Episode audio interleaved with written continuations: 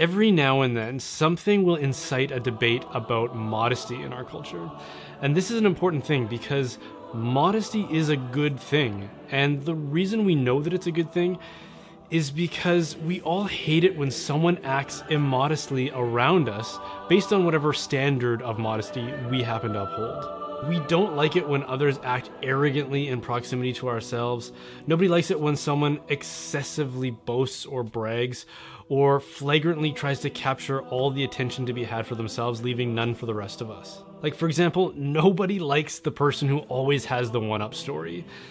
Do you know what I mean by that? Like the person who, when you're in a group of people and you tell a story that you think will be interesting to everybody else, and then they jump in right afterwards with something like, oh yeah, well this one time I did something so much cooler than that. So I hope that we can all admit that modesty in, it, in its various forms is something that we can all appreciate as a good that helps society get along better. But what about modesty in the way that we present ourselves physically, and especially in how we dress? Welcome to Thoroughly Equipped, a podcast for women where we compare the popular women's ministry teachings, books, conferences, Bible studies, et cetera to Scripture. Our focus is Second Timothy three sixteen to seventeen, that all Scripture is God-breathed and is useful for teaching, rebuking, correcting, and training in righteousness, so the man or woman of God may be thoroughly equipped for every good work. I am your host, Melba Toast. May this episode bless you and bring glory to God. Welcome, ladies, to a very unprecedented episode. I am not a tweeter. Now, I have a tweet account and I do check it every once in a while, so I'm fairly new to Twitter controversies, and I get why people like to talk about them. Now, I don't plan on centering this podcast on controversies that are on the web. There are other podcasts that do that. It's not the purpose for Thoroughly Equipped, though. So when this topic that I wish to address exploded on social media, I am usually very willing to watch from the sidelines. I thought, well, there are other women doing a better job at dealing with this topic. But this morning, as I was scrolling through tw- Twitter, a gentleman posted a tweet that made me think. And the more I thought about it, the more I realized that this topic is actually quite important and very related to the purpose of this podcast, as you will soon see.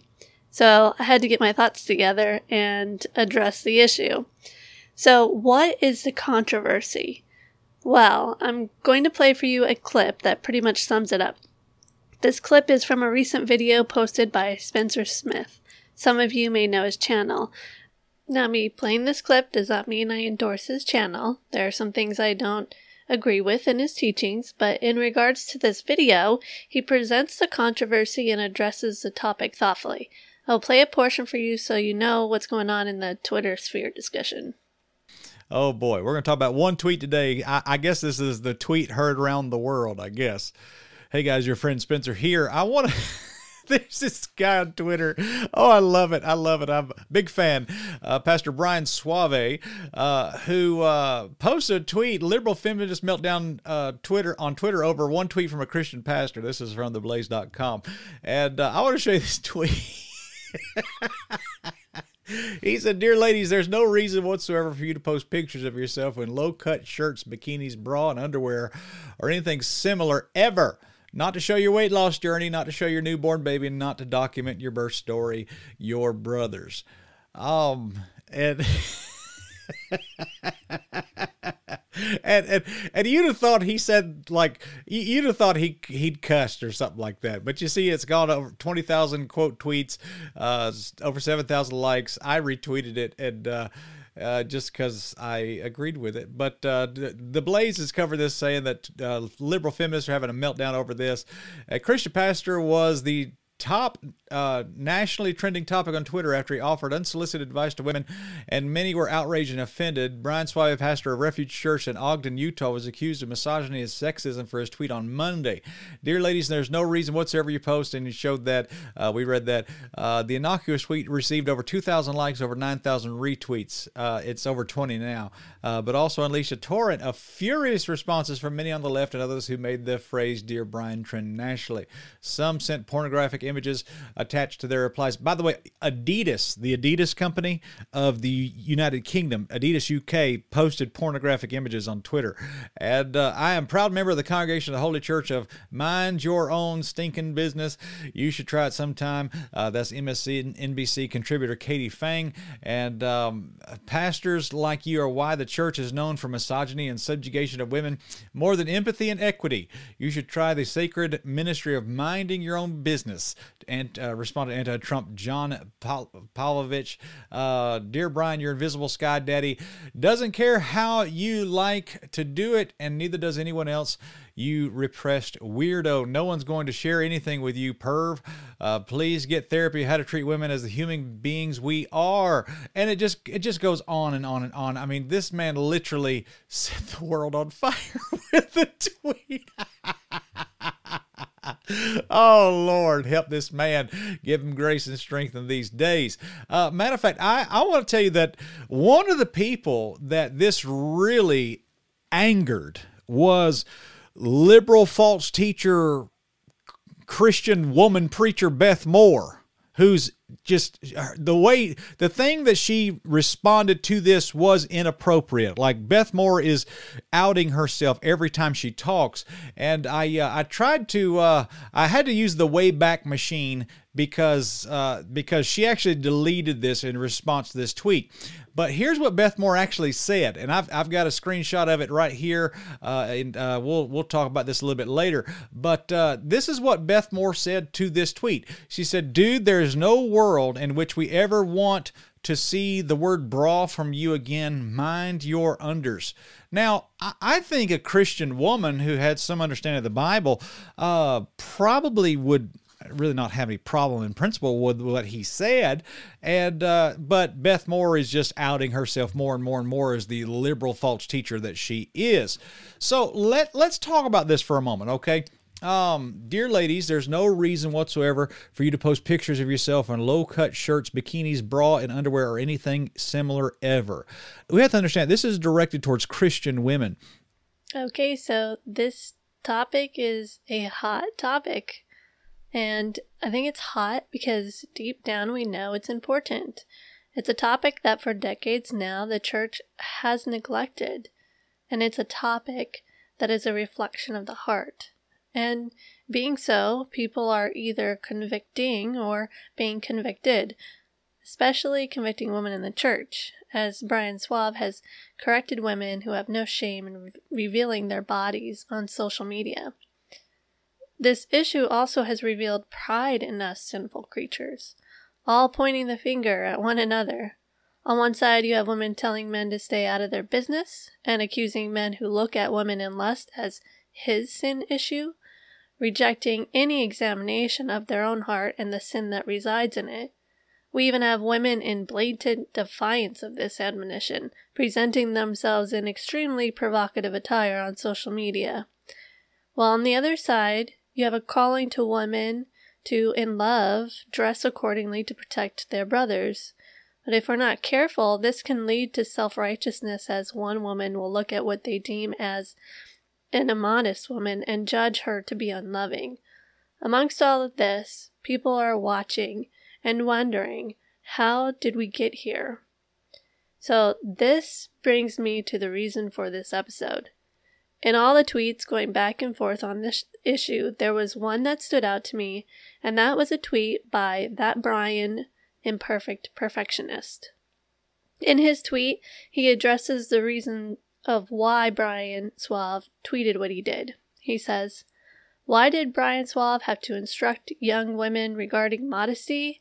Because the older women didn't. Titus two, three to five. Now, I do want to point out that this portion of scripture does not instruct women to teach younger women what to wear, what is too little or what is too much, et cetera. There are other scripture verses to address how women are to present themselves. We will look at those in a bit. But it does address that an older woman train a younger woman to be pure or chaste. Purity and chastity are heart issues. What that Brian is addressing in this tweet is the state of women teaching other women in our day and age, that we older women in the church are failing to train the younger.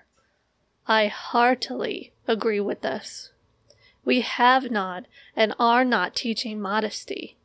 Women in the church are teaching the younger. The problem is what they are teaching. The typical American evangelical church today has more women involved in the church than ever before. They are propped up to leadership positions, and our younger women see this example and are being taught by it. The feminist ideology has its tendrils in the evangelical church, and the younger women are being brought up into it. So yes, they are being taught by older women. They are being taught that to prove that they are equal to men, they must perform, act, and have the same roles as men. They are taught that God loves them just as they are and wishes to grant them success in their life through their purpose. They are taught that they are given a dream purpose by God and no one should get in their way. They are also taught that they honor God through loving themselves. Today's Christianity is a religion for consumers, and it is especially exemplified in women's ministry, the selling and study of personality instead of God's word. Women's conferences ripe with experiences and moving stories. We pay to be entertained and motivated in the name of Christ, who becomes our lover and only lives to please us. So how does this affect modesty in a woman? Simple. Modesty doesn't exist in this religion. Modesty is the quality or state of being unassuming or moderate in the estimation of one's abilities. Modesty results from what one believes about themselves. If I have been taught and believe that I am needed by God to accomplish a purpose, and I am loved just as I am, there is no moderate estimation of one's abilities. Instead, a woman is taught to think more highly than she ought to of herself and not be ashamed of it. This attitude will be reflected by some in the way they dress. She will dress as she sees fit, in ways that will justify what she already believes about herself, or in ways to draw attention to herself, because all things are done for herself and for her ego. Now, on the flip side, in the extremely fundamentalist churches, Christianity is a religion of rules. Women remain quiet and submissive, subject to men. Older women teach the younger, even in these environments, how to act and behave. They teach women that their actions will result in men sitting. While there is a grain of truth in that, I rightly grasp that my behavior can tempt one to sin. The question is, how far does that rabbit hole go? R C Sproul taught on the tyranny of the weaker brother, a most relevant teaching to this discussion. Just how far should a woman go so as not to tempt the weaker brother? How does one judge whether one man is stronger and in control over lust and one who is not? A man who is lustful at heart does not need me to dress modestly. He will lust because he is lustful. So, how will this type of environment affect modesty? Again, it will be about the self. It will become more about obeying the man-made rules in regards to what is proper and decent, adding to Christ's instructions to ensure that one does not sin in tempting another to sin. These man-made rules will lead some to adhere to dress code and judge all others who do not adhere to said dress code.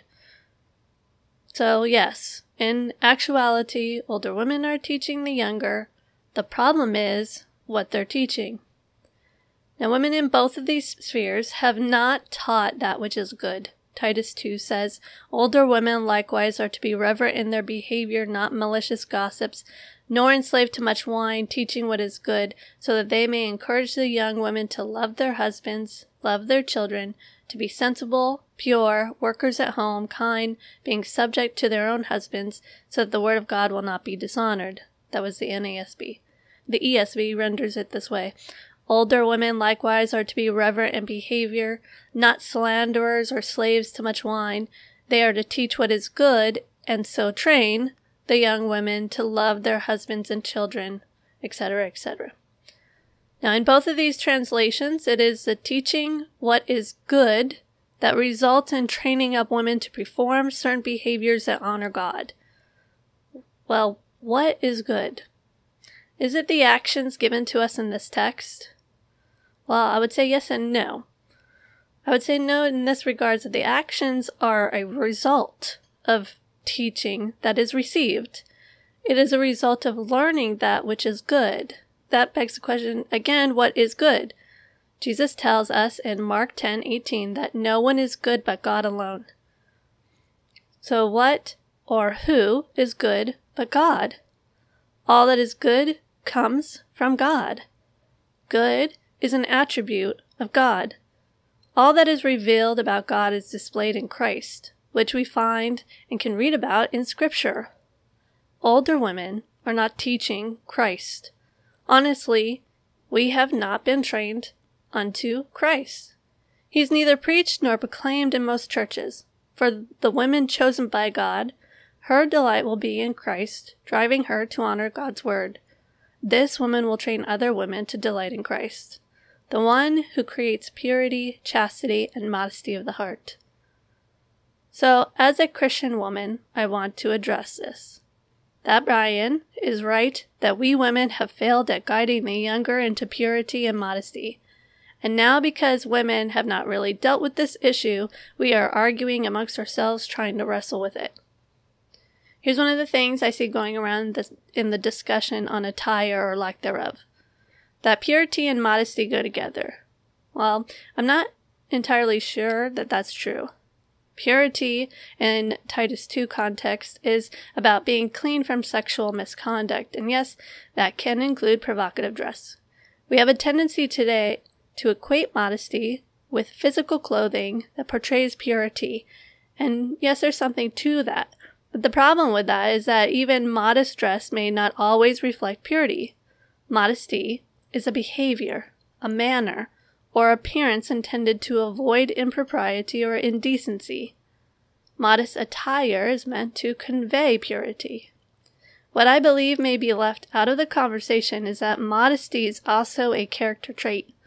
It is a state of being unassuming or moderate in the estimation of one's abilities, the quality of being relatively moderate, limited, or small in amount, rate, or level.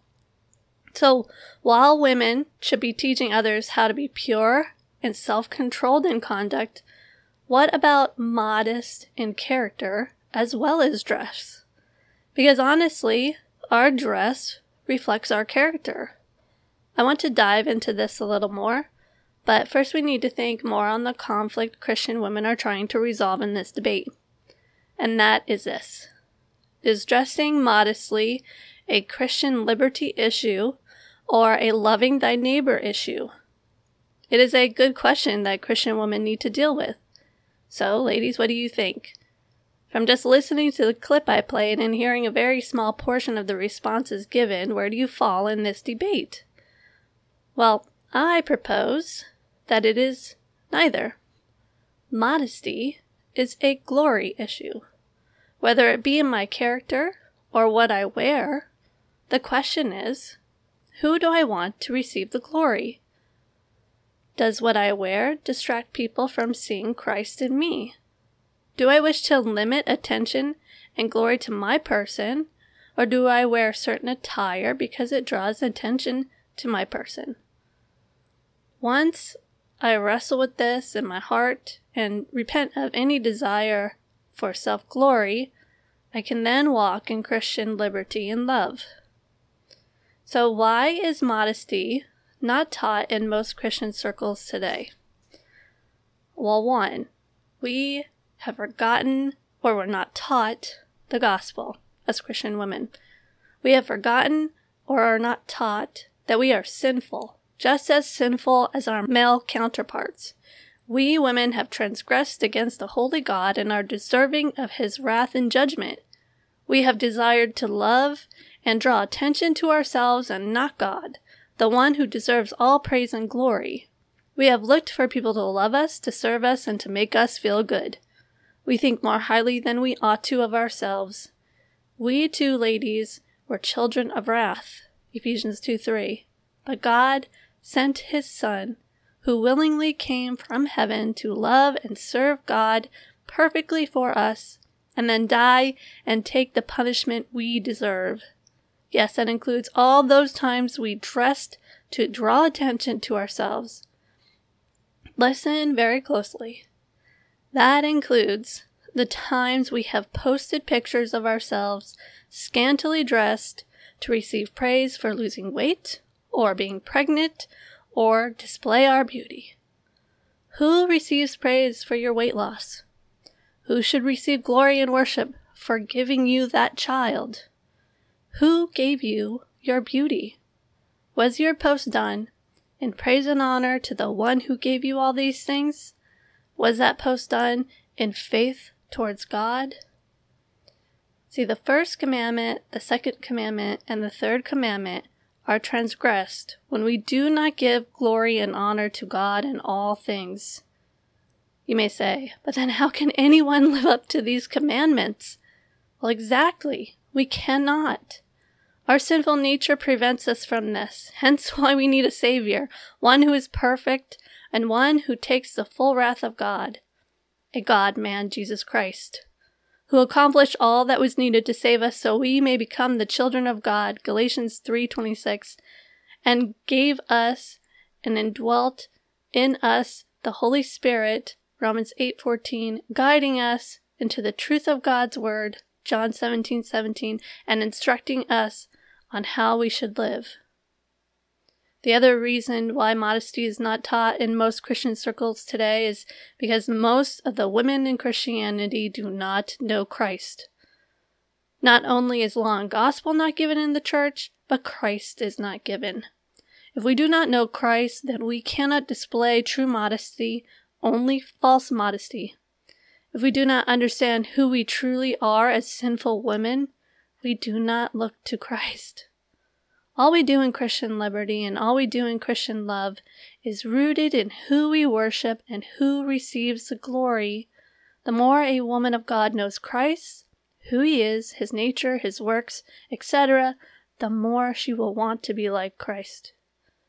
When we understand our need and who Christ is and all that he has done, we cannot but become humble, modest, meek women. So dressing modestly is a glory issue. Let me lay it out like this. Who do I want people to see? Who do I want people to praise? Who do I want my brothers in Christ to see? Scripture tells us that our body is a temple of the Holy Spirit within us, whom we have from God. We are not our own, for we were bought with a price. So we are to glorify God in our body, First Corinthians six nineteen to twenty, that we are by the mercies of God to present our bodies as a living sacrifice, holy and acceptable to God, which is our spiritual worship, Romans twelve one. So let's ask, is my body a sacrifice to Christ for his glory? Do I adorn this body to display Christ? As a temple of the Holy Spirit, I should discern what clothing will most bring attention to Christ and his works through me. This same Holy Spirit instructs us to choose attire that we have determined is respectable apparel, displaying our modesty and self-control, that which is proper for women who profess godliness. Apparel that draws attention to our good works instead of ourselves, First Timothy two nine to ten. Why should good works be our adornment? Because they display Christ and they give him glory. We are also instructed that our beauty does not come from how we adorn ourselves, but comes from a gentle and quiet spirit, that which is of great worth in God's sight, First Peter three two to five. We are instructed to dress as women and not as men, Deuteronomy twenty-two five. And that even the beauty of a woman is worthless if she is one that has no discretion, Proverbs eleven twenty-two. If our attire brings attention to ourselves, then who are we glorifying? When a woman has go- godliness and Christ's glory as the focus in all she does, she will, in her liberty, choose wisely. The same applies when dealing with our weaker brother. What will the weaker brother see? Should our dress glorify Christ and not ourselves? The way we dress will be a result of loving them and a desire for them to see Christ in our good works so they may be edified and give glory to God. I also want to point out that our attire should not merely be a way to honor our husband, because that would be to glorify our husbands. Always, our attire is to glorify Christ, and in that glory, we will naturally bring honor to our husbands. So all of this is what I see as being missing from the discussion. And it's missing because we have somehow lost that theological matters are separated from practical matters. But theology directs all matters of life. What we believe about God is reflected in all we do and say. That includes what we wear. Immodesty is a result of this separation in the church. It's a result of not knowing God and not knowing Christ. And yes, we women in the church throughout the decades have promoted this view by making women's ministry about women and not about Christ. So how can we rectify this? How can an older woman train a younger woman to be modest? First, the older woman must be learning about Christ so that she can know, love, and bring him glory. We as human beings are always learning. We were created to learn, created to be disciples. But popular women's ministry today makes disciples of Beth Moore, Jenny Allen, Christine Kane, Lisa Turkers, et cetera. Attend the book studies at Poses Bible Studies or the popular conferences put on by these parachurch ministries, and who is taught but the popular speaker. Their life stories, their advice, and their experiences are given. Not Christ's life story, not Christ's character, and not his instructions. So women need to break away from women who teach about themselves. We need to be reading scripture and learning about Christ, as well as putting ourselves under men who preach Christ and women who teach Christ. It takes hard work to do this. This takes submission. It takes rejecting what we want to hear, sometimes rejecting our need to be entertained, and to be willing to hear and accept God's word. Our comfort will be attacked as we will have to address our sin. We will have to actually meditate on our actions and let Scripture judge our hearts.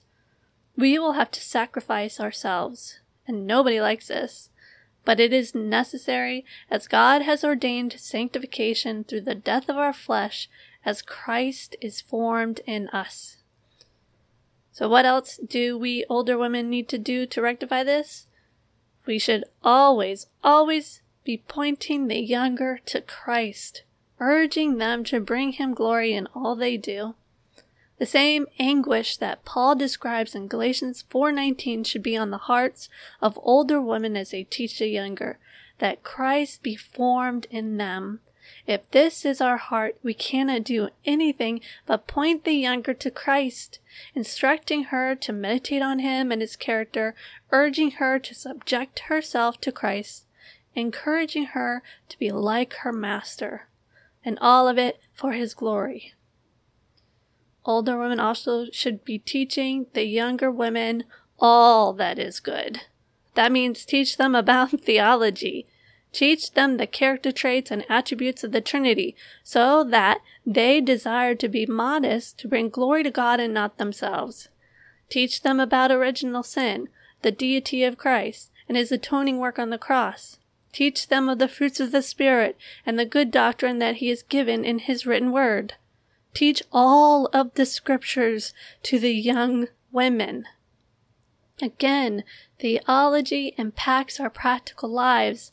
When we learn about God the Father, God the Son, and God the Holy Spirit, we learn about goodness, love, authority, submission, God's holiness, our sin, et cetera All that God has revealed about himself impacts the way we live and the decisions we make.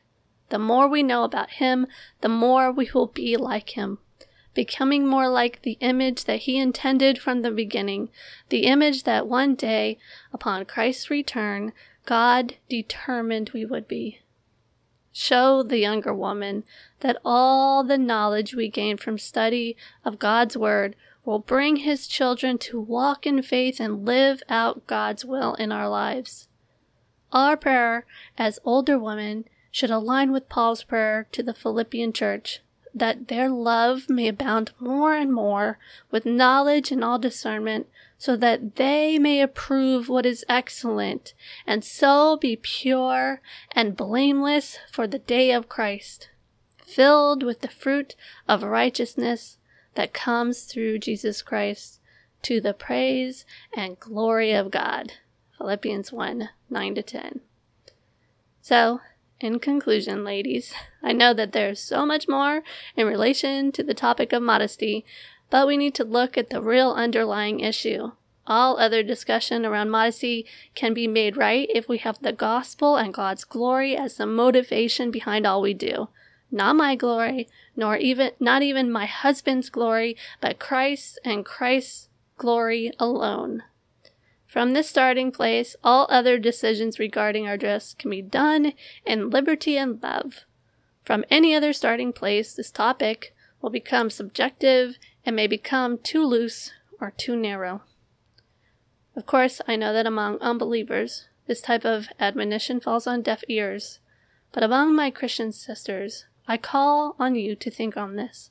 Ask yourselves these questions as you deal with your motivation. Who do I desire to receive all the glory for all I do, including what I look like? Who do I wish those around me would see? My beauty or Christ's beauty? How can my dress best glorify God? And if you're inclined to say, well, I'll just wear a potato sack so he will receive even more glory, I caution you to think how a potato sack will display his beauty. God has given you your body. Adorn it in beauty, but beauty that best displays Christ and his work in and through us. I pray, ladies, that our modesty comes from limiting ourselves, that it comes from being fully aware of all that we are given, and all we do is from God. The earth and everything in it belongs to God, Psalm twenty-four one. Every good and perfect gift is from him, James one seventeen. I pray that we consider our calling, for not many of us were wise according to worldly standards. Not many were powerful. Not many were of noble birth. But God chose what is foolish in the world to shame the wise. God chose what is weak in the world to shame the strong. God chose what is low and despised in the world, even things that are not, to bring to nothing things that are, so that no human being might boast in the presence of God. And because of him, we are in Christ Jesus, who became to us wisdom from God, righteousness and sanctification and redemption, so that as it is written, let the one who boasts, boast in the Lord. First Corinthians twenty-six to thirty-one. Let our dress reflect a boasting in the Lord, not in ourselves. Let all our works, including how we dress, be done in the knowledge that he works in us to both will and act according to his good pleasure. Philippians two thirteen. I pray you are in his word.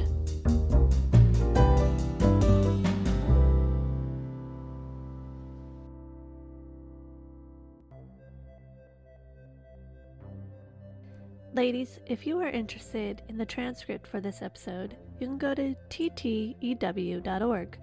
You can find other great resources, articles, blogs, and videos that may bless you in your Christian walk, as well as links to follow me on social media. If you wish to contact me, you can email me at thoroughly equipped three sixteen at gmail dot com. Again, the website address is t t e w dot org. Thoroughly Equipped is part of Striving for Eternity's Christian podcast community.